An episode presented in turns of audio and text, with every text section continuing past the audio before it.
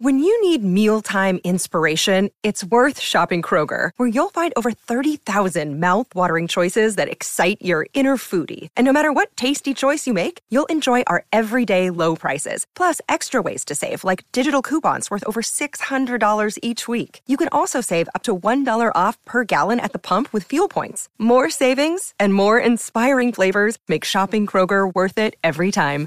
Kroger, fresh for everyone. Fuel restrictions apply. Darren Lehmann on the line, and he's got alarming news.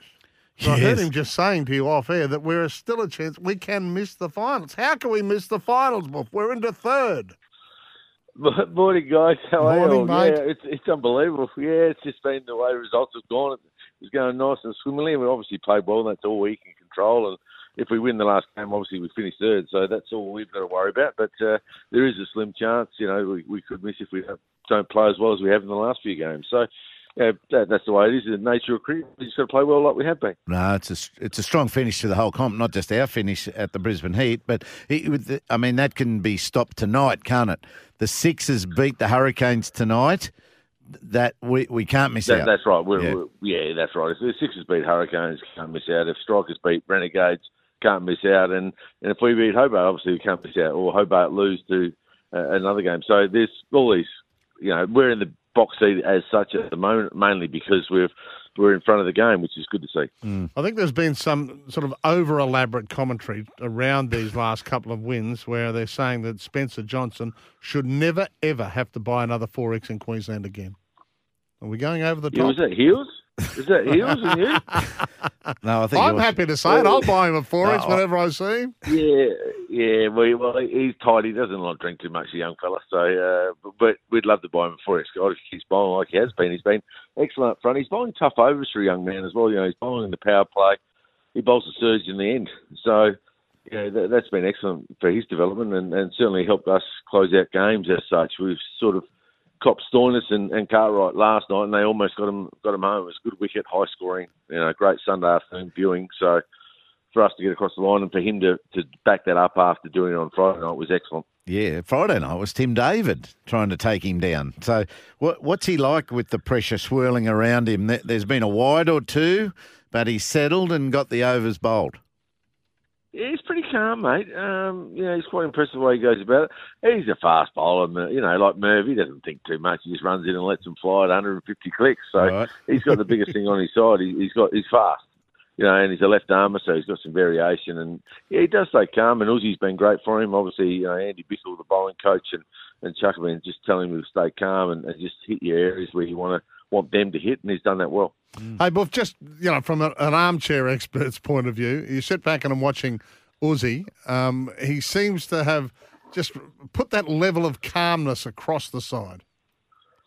Yeah, he's pretty calm, isn't he? Uh, I mean, obviously he's been through a lot with his career, up up and down as a player, and yeah, that sort of shows in his captaincy. He's nice and relaxed and, and tries to keep everyone calm about it, what we're trying to do, and, and that's good to see on the field. And, and you know, that that's no detriment to Jimmy, who, who was captain first half of the tournament. It's just the, the experience of Usman under the pressure situation has, has been good for us. Mm.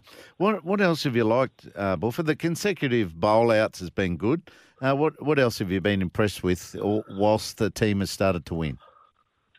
Oh, probably our batting heels, uh, more consistent. Uh, that's right throughout the year. I know, you know, we speak quite a lot, obviously, and I feel like we've probably been 10 or 15 short in most occasions. Mm-hmm. But, you know, we're consistently getting to that total of 160 plus. So, you know, and yesterday we got the 188, which we needed, and, and it was, wasn't, you know, the top four. It was actually Peirson and Hain that got us that total last night. So everyone's sort of chipping in at the right time to get us across the line, and, and that's a pleasing thing from a, you know, batting point of view, I suppose. Um, where in previous years we were obviously relied so heavily on Lynn to score our runs and score quickly, who, who's been one of our greats. Uh, you know, we're spreading the load a bit this year. Yeah, definitely. And we needed those 188 because it was Neser this time that got hammered yesterday. Just everyone can't be great every day, can they? This is a uh, do your head in job uh, as a bowler as well as batsman. It is. Ness has been obviously one of our uh, shining lights throughout Yep. the whole tournament as, as opening bowler, getting early wickets for us and putting opposition under some pressure. So for him to actually come back and you know cop uh, a bit of a pace, yes, he'll he'll learn, he'll get better, and I'm sure he'll bowl better next game. That can happen in T20, as we know. I think our spinners were excellent yesterday. Kuhnemann and, and Swepson. who, Yes. you know, Sweppo's been up and down a little bit, but he was excellent yesterday, back to his best. Hey, just on him, India. You think he should make the eleven if they get a, a suitable track? It definitely should go. Uh, and I, I I think it's a little track. I mean, having been there, I'm probably more inclined to play finger spinners. But having said that, you know, Shane Warne, you know, even though his record wasn't as good as everyone says over there, he did win last time we were there. We had a leg spinner uh, playing three quick, so you know it's not all that bad playing leg spinner there. It's how the pace he's got to get right. I mean, there's a lot of talk. I can't believe he was talking not going Yes. you know, and you know, talk about balance of the side. Well, if you get to pick 18 or 19 players, you have a pretty balanced squad, aren't you, lads? Yeah. Uh, I mean, most of the time you only take sort of 15 over there. So they've got the extra spinners, they've got plenty of options. There's no tour game, um, so they'll work out the best option to win over there, I'm sure. Uh, and it does look like a pretty good squad. But if you know if it suits to play the leg spinner, then you know as a second spinner, then good on him. Mm, It'll be hard not to play him. Hard on him, but I mean they cop these hard decisions, selection decisions all the time, because he's he's toiled through Pakistan and Sri Lanka, and then they move on. They move on to finger spinners ahead of him. That that would be a bit tough. But what's the advantage of finger spin there, Buff? Oh, it just goes through the air quicker, Yeah. uh, and some spin and some don't. The leg spinner sometimes spins it too much, if that makes sense. He'll, Yeah. To our listeners, uh, you know, you, you want some will skid on, and actually you get you get beaten on the inside and get LBW. So that's probably why they're looking at the finger spin. I know we certainly did that four years ago, and Stephen O'Keefe bowled India out basically on his own in one of the test matches, uh, one of the last test matches to win there. Yeah. So that's what they'll be looking at. Someone like an Agar probably you can bat a little bit, bowl that second spinner.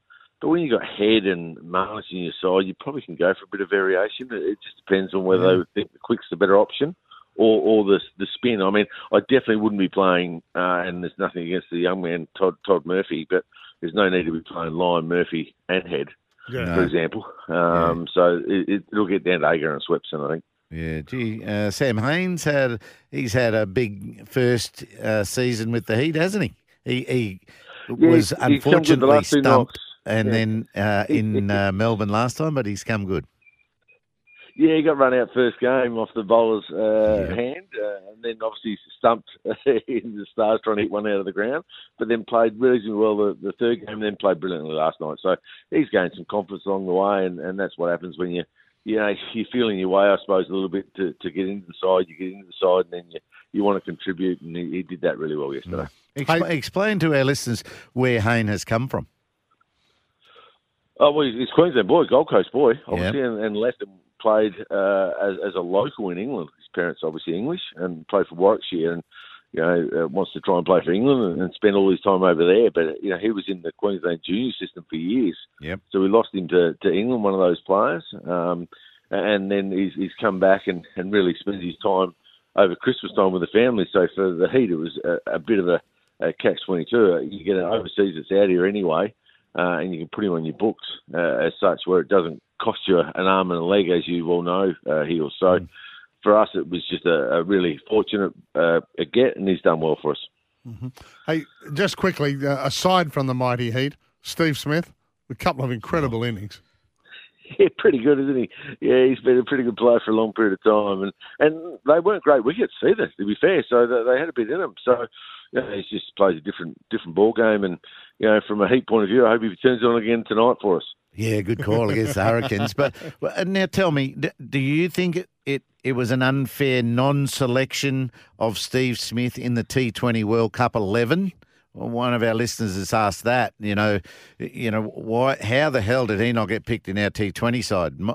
Did you think that was a surprise? that- that- yeah, a little bit of a surprise, mate. Um, I know the way they were sort of going on the back of the um, UAE and how they, they chased and chased big totals down and, and had batters go the whole time. Australia's a different different beast, T20 here. So sometimes you need there's more ways to to skin a cat if you like. Yeah, Yeah, the way they go about it. So. Um, you know, I think he probably should have played. He suited Australia's setup a lot better in terms of the bigger grounds, lots of twos.